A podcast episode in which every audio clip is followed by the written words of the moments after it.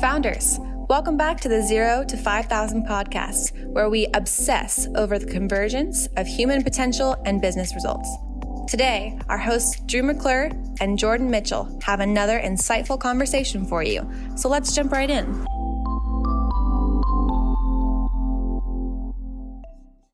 All right, founders, welcome back. Today, I'm sitting down with Manik Suri, the CEO of Therma. Therma is a technology startup whose mission is to help protect our food, health, and planet. Therma builds smart cooling technologies to reduce emissions and improve grid resilience of distributed energy resources through refrigeration as a way to help power the grid across food and healthcare industries. Therma is deployed across restaurants, retailers, distributors, and manufacturers worldwide, with leading brands including McDonald's, Starbucks, Now Foods, 7 Eleven, and Marriott Hotels. Manik is an expert on climate and refrigeration and has been speaking at international climate events like the New York Times Climate Hub at COP26, GreenBiz Verge Electrify, Technology Climate, and Webit Impact Forum. Before Therma, Manik co founded the Governance Lab, an innovation center at NYU that develops technology solutions to improve government. He has been recognized amongst the top 100 Harvard alumni in technology a past affiliate of Harvard's Berkman Center for Internet and Society, and previously held positions at global investment firm D.E. Shaw and Company and the White House National Economic Council. Here to share his story and along and, and adventures along the way is Manik. So thank you for being here, my new friend. Pleasure, pleasure. Thanks for that very kind and generous introduction, Drew. I think only my mom knows most of those things at this point.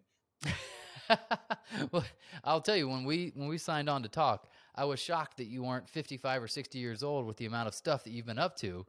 I feel I feel 55 or 60. I have a 1-year-old, so I don't sleep any longer. So it it does feel like 10 years just got added, 15 years just got added, but no it will feel that way for about another year, and then slowly you'll feel like your life is coming back. Don't worry. Perfect. Just hang in there. Thanks. Sleep will return one day. I look forward. Uh, and then it'll be gone again. It'll be gone again. So it, it, like it goes and, in, ebbs and flows, right? That's great. Um, but you won't always feel this way. Well, friend, how did you get into this? Where did, how did Therma get started?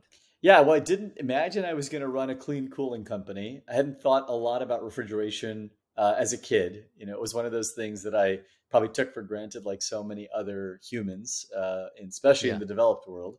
I was trying to build um, tech for good, trying to build technology that could have positive social impact. That's how I got into the tech space a decade ago. Mm.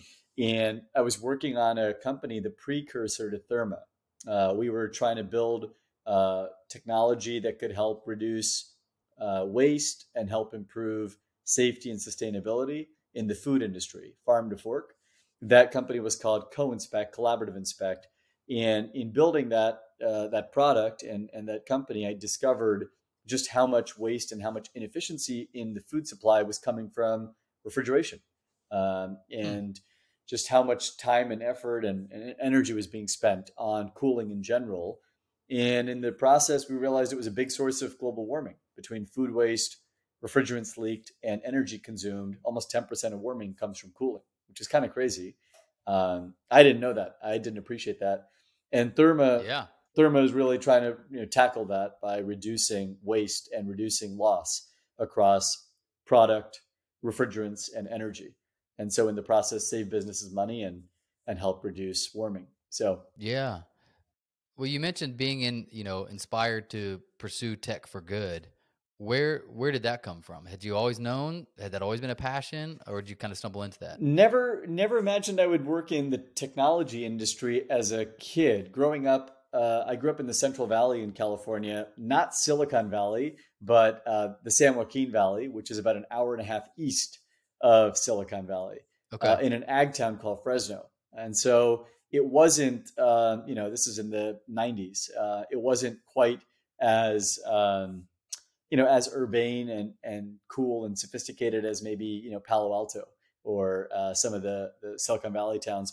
But I wanted to work in policy and government. So in college and then after school, I thought I was going to work in policy and government. I ended up taking a bunch of twists and turns in my career, um, which again I think at this point maybe my wife and my mom still still know about. I'm I'm starting to forget. But I went to law school five years after college and then went to work in the Obama White House as a junior guy. uh, working in a policy job. And I met a woman there, the deputy CTO, and she was a former lawyer, recovering attorney, as she jokes. Um, and she had gone to Harvard 10 years before me, Beth Noveck, and was just a super inspiring uh, human and interdisciplinary thinker. She was working on a book called WikiGov about how technology was transforming every part of life, how we dine, how we date, how we engage in everyday activities, but big public problems weren't being tackled. You know, so we're making pizza delivery faster and helping photo sharing get more smooth and seamless, but governance and democracy and climate weren't being tackled by tech. Um, and there's an opportunity. That was the thesis of the book. So I listened to Beth give a talk in DC, and uh, I was really inspired. This is like you know 10 years ago at this point. Uh, she convinced me to leave government and join her to start a center where she teaches at NYU and MIT. Uh, and so I left government and policy, got into tech, thanks to Beth, to build tech for good, you know, um, civic or, or mission driven technology. So that's really how, how I kind of got into tech in the first place. Nice. And then did you imagine that being a founder, being an entrepreneur full time, uh, had you always imagined that being part of your story or did you not growing up? I probably never imagined myself as an entrepreneur or founder. I think I I, I looked up to people who were entrepreneurs. My parents are, are both entrepreneurs, uh, and they were you know some of my heroes. Uh, amongst my heroes as a kid, I think like many people, you look up to your parents as these kind of sure. fixtures in the stars. And um, my dad, in particular, had started his own medical practice. He moved our family from New York to California when I was uh, 10, a little over 10. And, you know, he didn't know anybody in California at the time. Uh, all of our family was either in India or in New York. They were immigrants from India, had come over in 81. And, um, you know, he just started, you know, building his own uh, business from scratch you know, in a small town called Fresno, and really uh, created a life, a great life for my brother and I. And and and you know, I was inspired and still am inspired by those kinds of people. You know, just folks who go out there and like start something new and have a belief that it can be done. So I, I think I imagined that it was too hard and too much work to be worth doing as as a as a young adult. I think I looked at the weekends my parents worked and the nights, and I was like, ah, God, I don't want that. Um, and I'm laughing because now you know, uh, six years into being an entrepreneur. Are. Yeah, exactly. I'm working nights and weekends and, and smiling about it. Oh man. Well, I want to I want to dive in actually to that company you mentioned that you had before Therma, uh, just as a story. Like, hey, you started this thing, you found a different problem along the way, and pivoted into that. What what did you learn from starting that first company? So many things. So many things, Drew. I think you know. Uh, my grandmother likes to say, "My wife, my white hair didn't come from the sun. You know, there's a phrase in Hindi that's basically like my hair didn't get white because of the sun. But um, it's a little bit like that. Like I, I think I've got a lot more uh, white hair getting closer to 40 than I was, you know, closer to 30. And uh, I think I made most of the mistakes you can make as a first time founder. Um, so co-inspect, collaborative inspect, we ultimately um, uh, pivoted into Therma. So it's it's uh, we you know it's some of the same uh, dna a couple of the same people. My co-founder aaron was with me at co-inspect still at therma. But maybe the single biggest thing i learned was that if you want to change the world you have to first accept it as it is. And that was hmm. something that a friend of mine had said to me before i became an entrepreneur. He was a super successful entrepreneur. Uh, and he had said you know if you really want to change the world you have to first accept it with co-inspect we were trying to help businesses improve food safety and food quality and we were replacing pen and paper with mobile apps. We were basically taking a clipboard and taking it off a piece of paper and putting it onto a tablet or a, a smartphone. The problem though it sounds uh, sensible and sounds like a good idea we're going to make the data structured we're going to make it more accurate easier to report on easier to ensure everyone's doing the right thing every day in every location what happens when you actually try and make this transition is for users, they're actually being forced to do work that they were not being required to do on paper. So on paper, you can actually mark things as fine at the end of the week or the month. You can, you know, in the industry they call it pencil whipping. You just go in and say, "Yep, everything's good here. All's hmm. fine." Okay. With a mobile app, we have a timestamp, a geolocation, and a photo requirement. that makes it super hard to fake. It makes it super Yeah. hard not to have to do it every single day, four times a day. And while management and ownership will say, yeah, it's great. We need the transparency. We need the accountability. We want the structured data. Turns out that users don't want the extra work.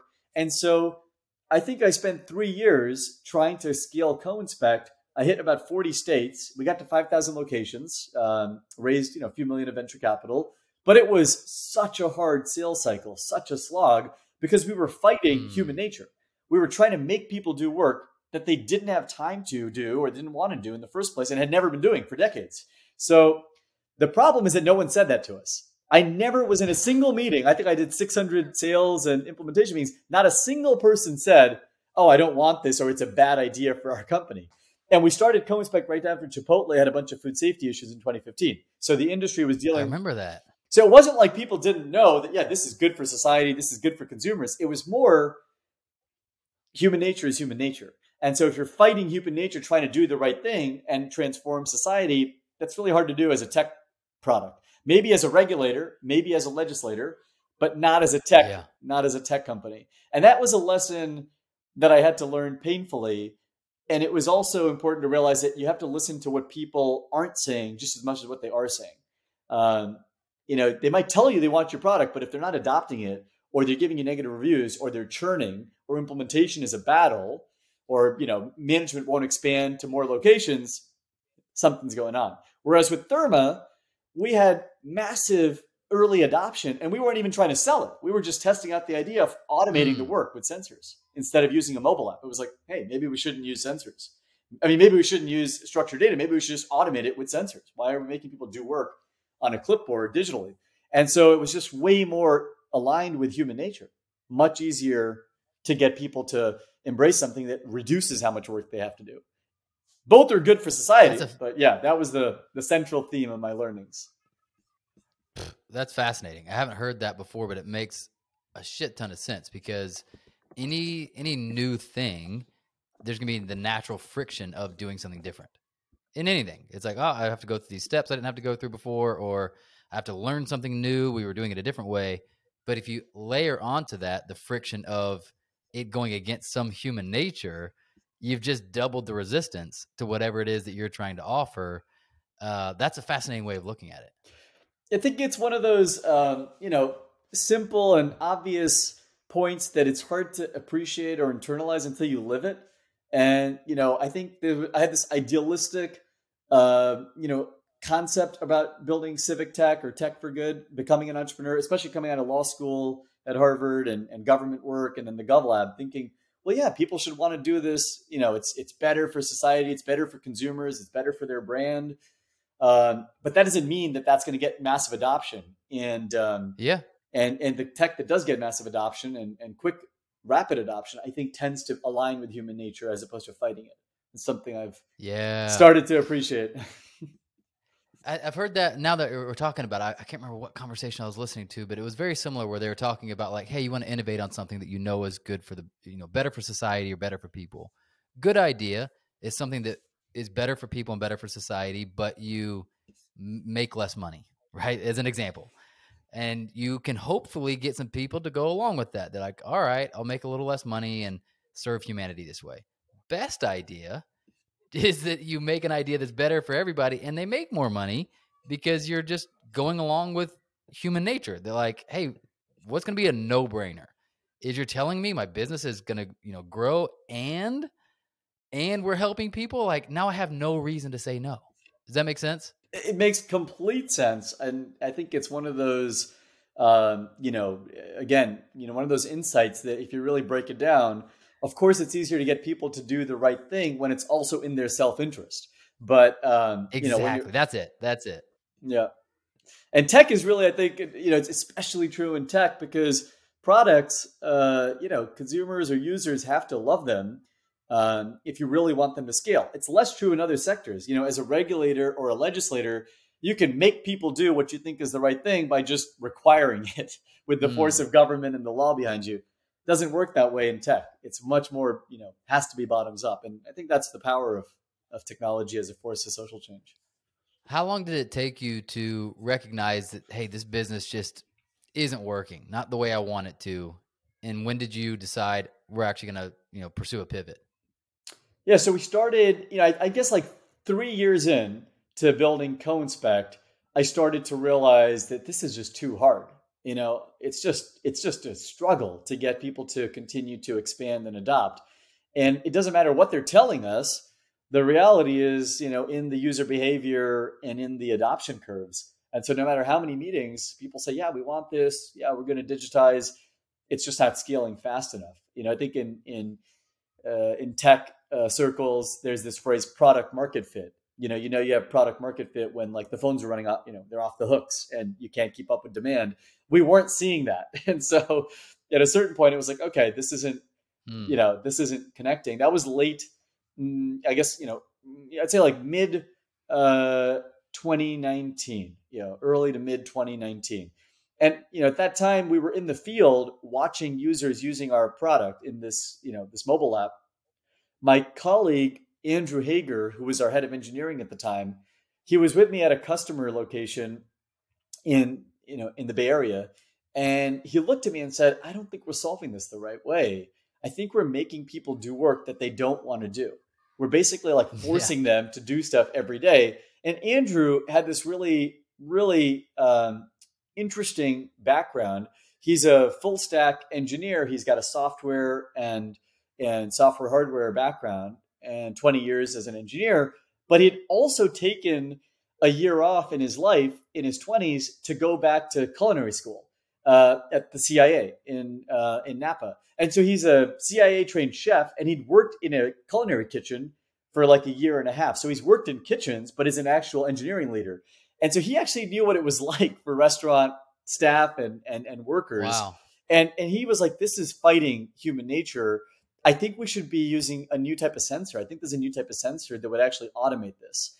Uh, let me go and check it out and I'll come back to you, Manik. And so that was when we started thinking maybe we're solving this problem the wrong way. And what we knew was most of what users were checking was temperatures. But um, but we didn't have the right way of solving it. A mobile app, it turns out, wasn't the right way. A sensor was, and that's how Therma was born. That was summer of 19 when we started thinking about sensors. Therma is short for temperature, humidity, energy, remote monitoring application, team of nerds. So uh, it was meant to be a, a, new way of solving the, the problem, and it started to take off. You know, by the fall, people were saying, "Hey, we'd love this. We'd love to throw it into you know more and more of our locations." And by the way, it's not just good for safety; it's actually reducing spoilage and reducing waste because we're catching equipment failure using your 24/7 sensor. Um, and so it was really early signs that hey, this is way easier to sell, and businesses are seeing ROI that they can measure. And that was key. They could calculate the food cost and the equipment cost of, of equipment failures, and there was a dollar value there. Whereas with CoInspect, it was around improving safety and quality, very hard right. to quantify. So, did you struggle at all with the the idea of the sunk cost fallacy? They're like, "Hey, we put three years into this. We've got all these customers. I got all this money raised." Was that a difficult thing to overcome? So difficult, so difficult, Drew. Again, one of those things that like you might read a book about sunk cost, uh, you know, or other cognitive biases. I read yeah. one of these books. I read Michael Lewis's book uh, about, uh, you know, uh, Danny Kahneman and uh, and you know, kind of behavioral psychology and you know, the 500 different cognitive biases. But I was living it, and so we didn't actually pivot and rebrand CoInspect into Therma until summer of 20.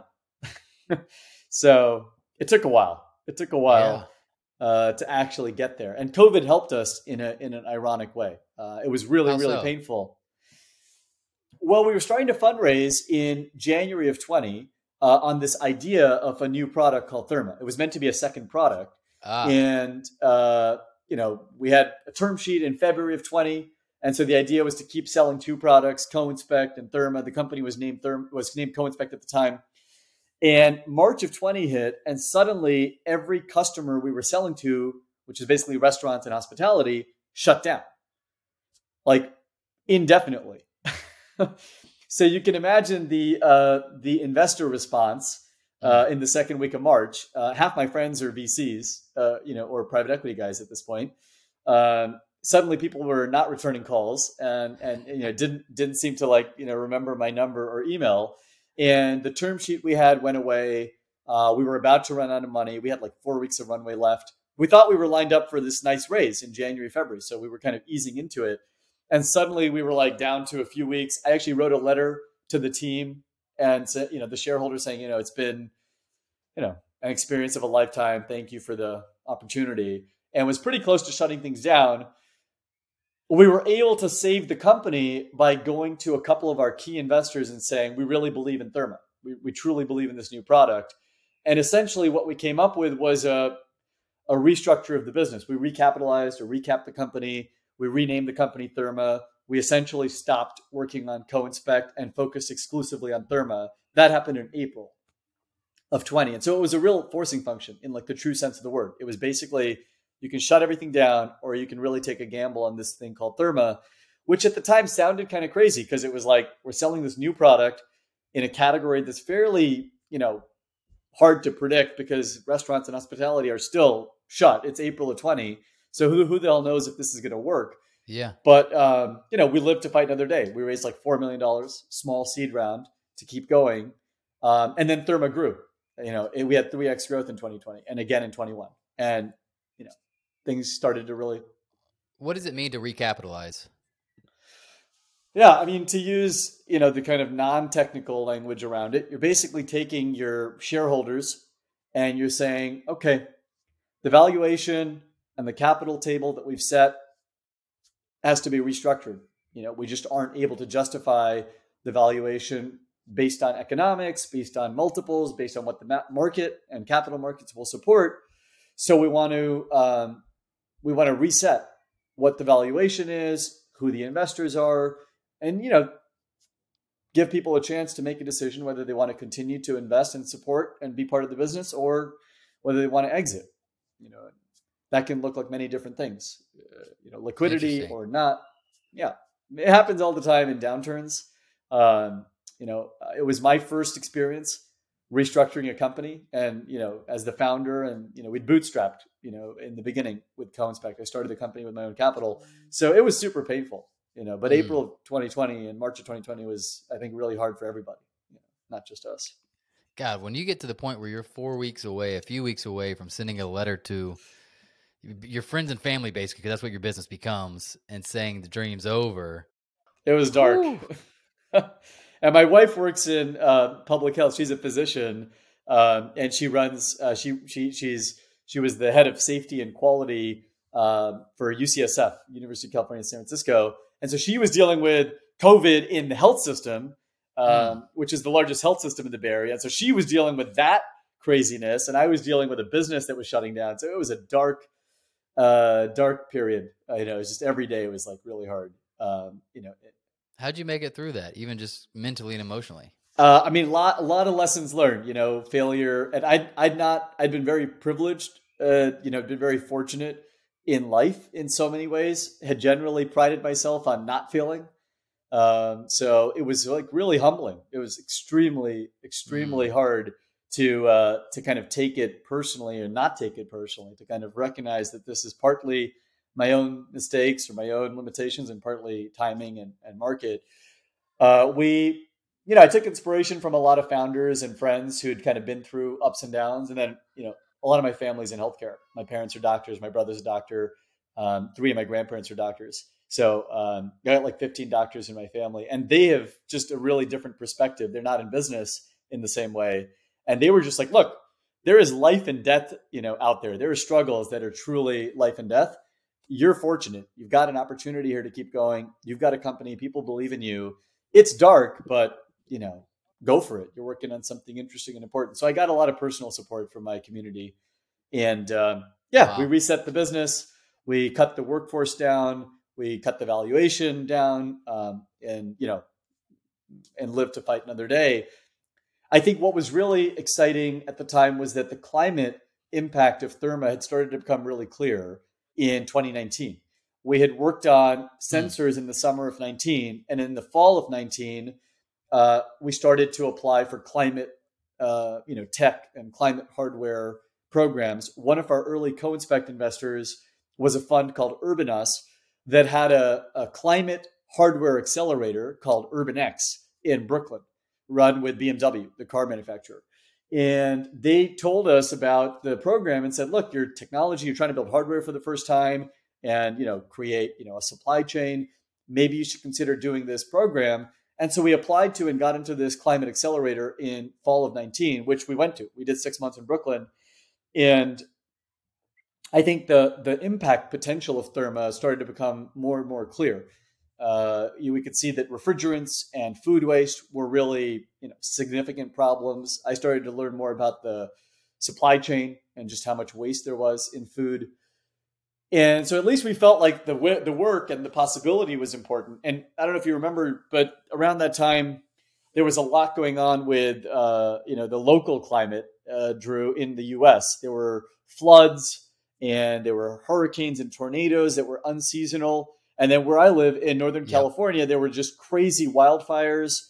And then in 2020, there was this apocalyptic, um, you know, a day in in August of 20. So the climate problem, though it's always been there, um, you know, for at least the last three decades, four decades on the you know on the horizon, it started to get really topical and really top you know front of, of mind in 2019 and 2020. So, mm. you know, I think people around us started to say like, yeah, this is this is something we can see you guys really, you know, scaling into. And you know, it's not that we weren't interested in sustainability. The first blog post I wrote in 2015 was about safety and sustainability.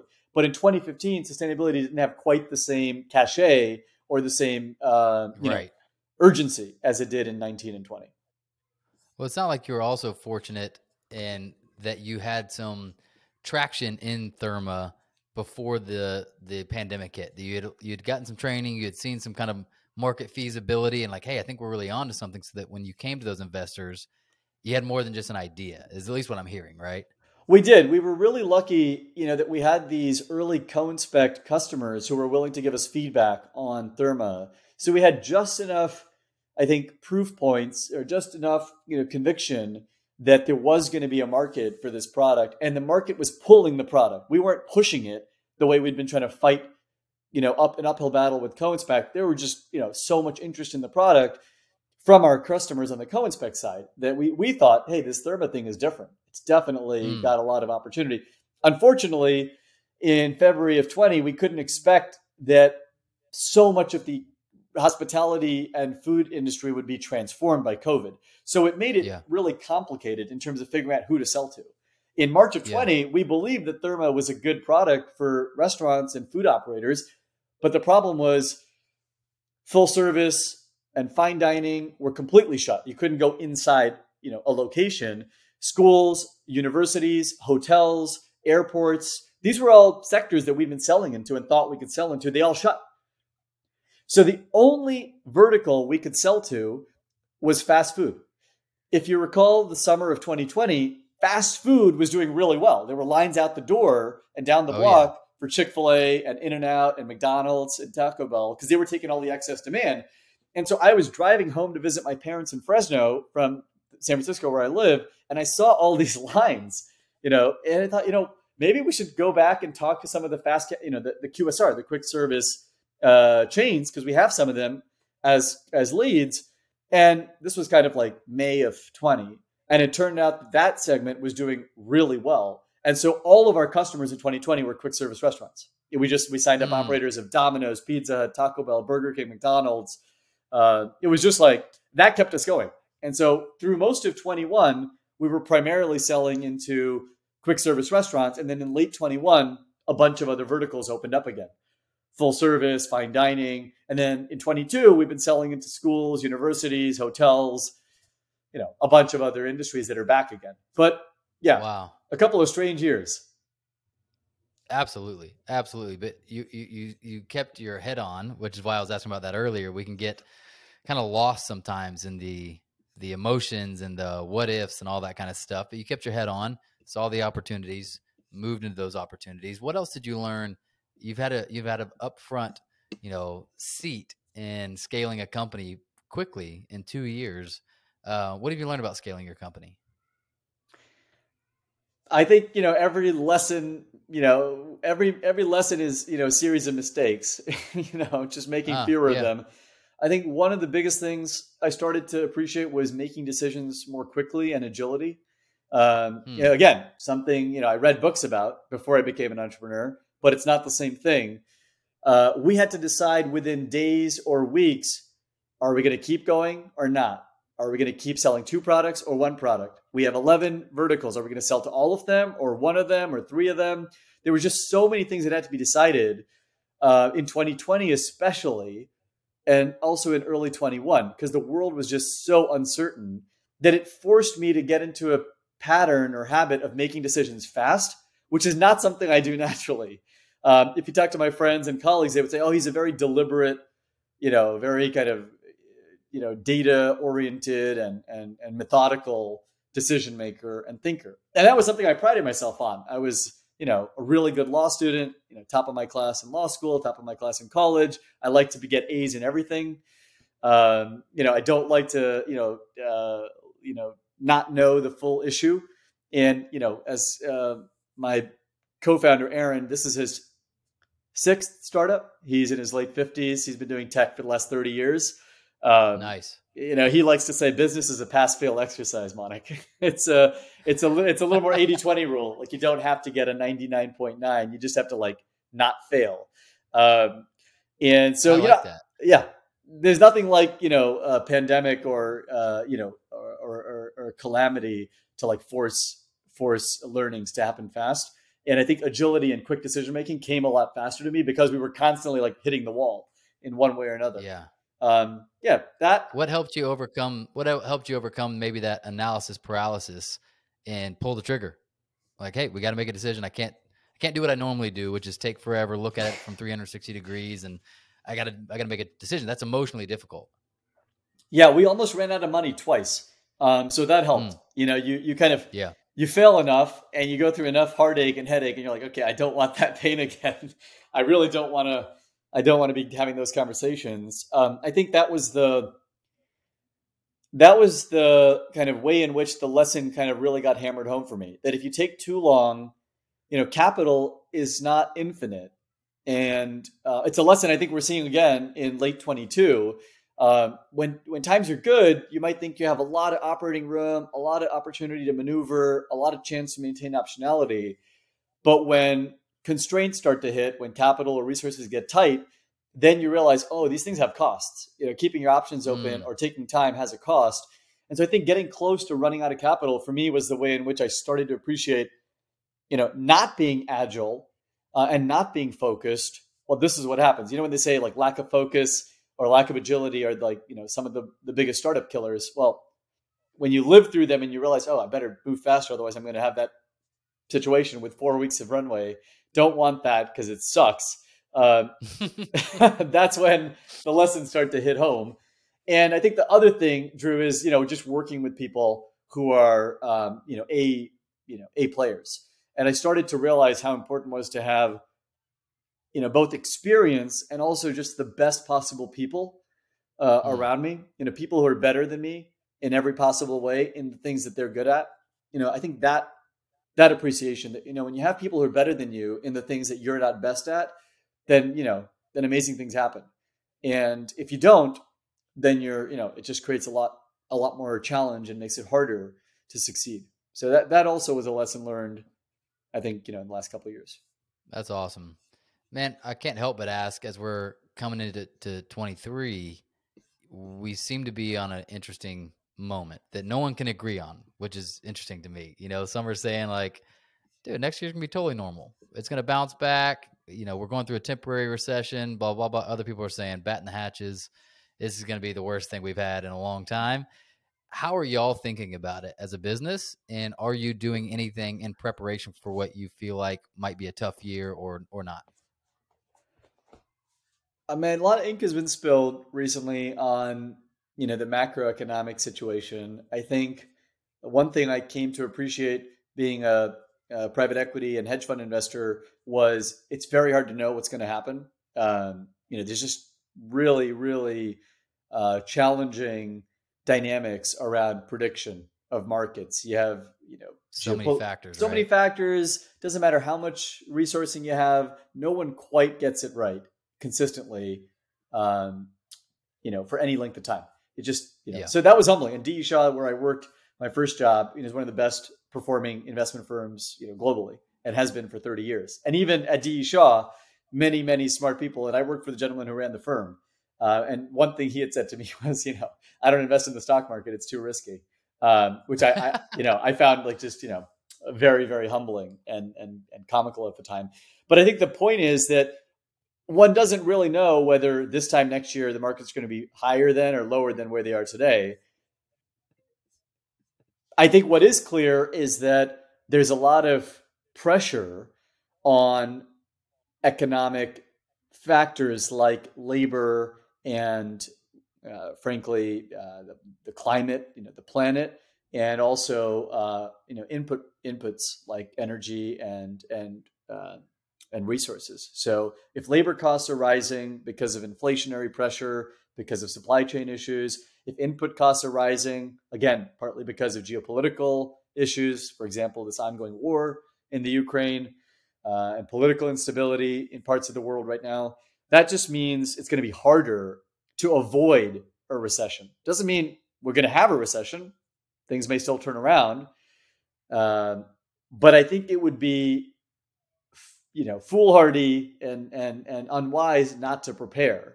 And that's one of the lessons i learned in february of 2020 in february of 20 i thought we were on top of the world. We had this new product. Mm. we had a term sheet.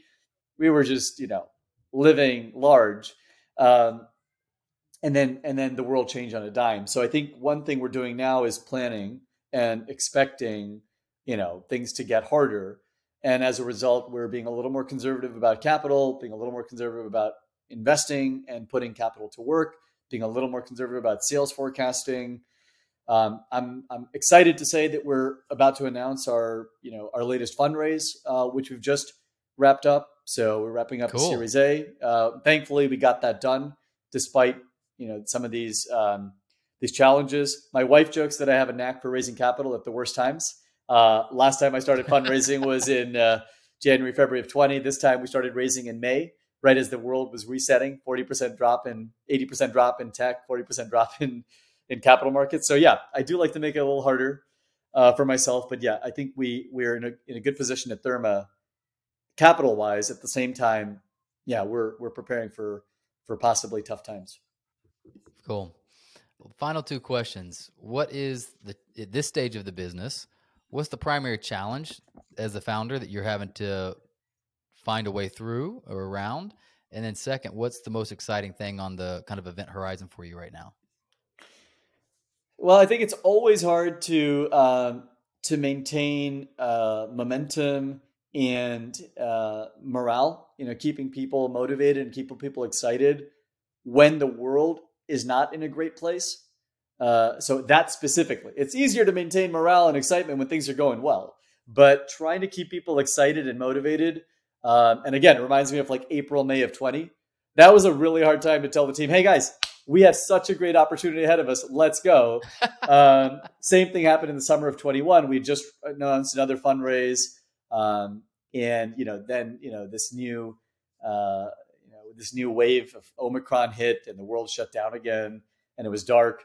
This year, you know, we're you know we're about 80 people, still a small team, um, but you know the world is again in a shaky place, and we're in a good place as a company. So it's this like disconnect between we have a great opportunity, we're working on a problem that's really socially significant.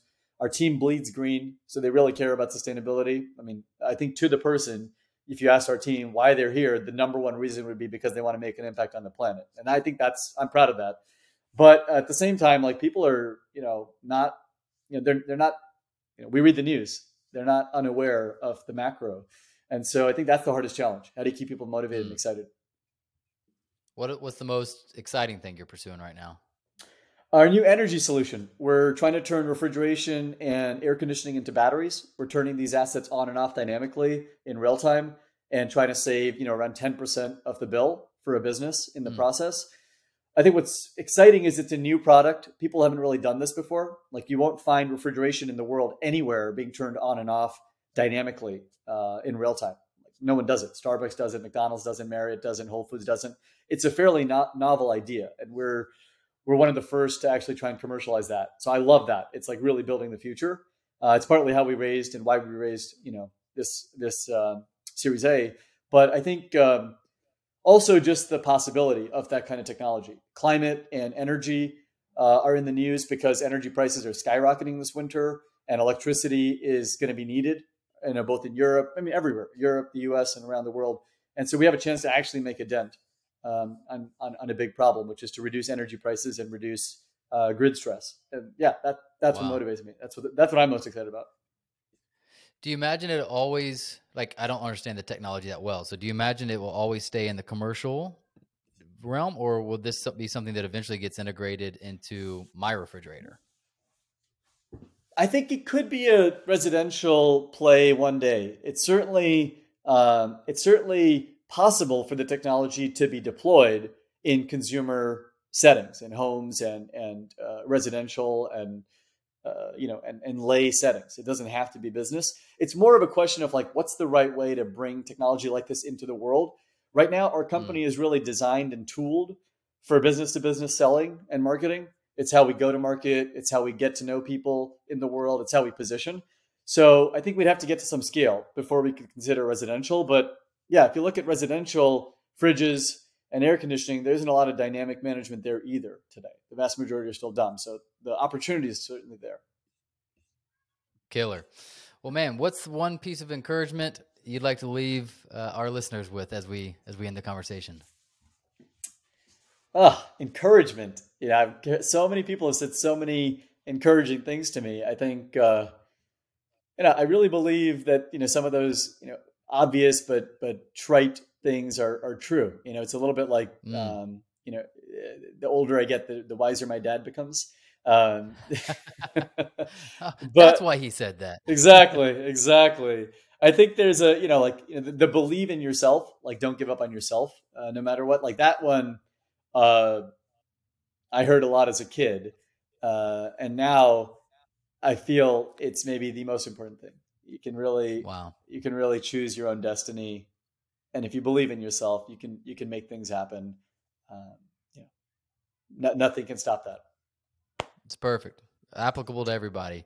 Manik, I appreciate you being here, man. This has been a fantastic conversation. Thank you for having it with me. I know this has been valuable to me and our audience. I really appreciate you. Pleasure. Thanks so much, Drew. Great to be here. Founders, thanks for listening. We hope you enjoyed it. Make sure you subscribe to the podcast and hop into our monthly founder email so we can ensure you stay on the edge of peak performance and massive business results.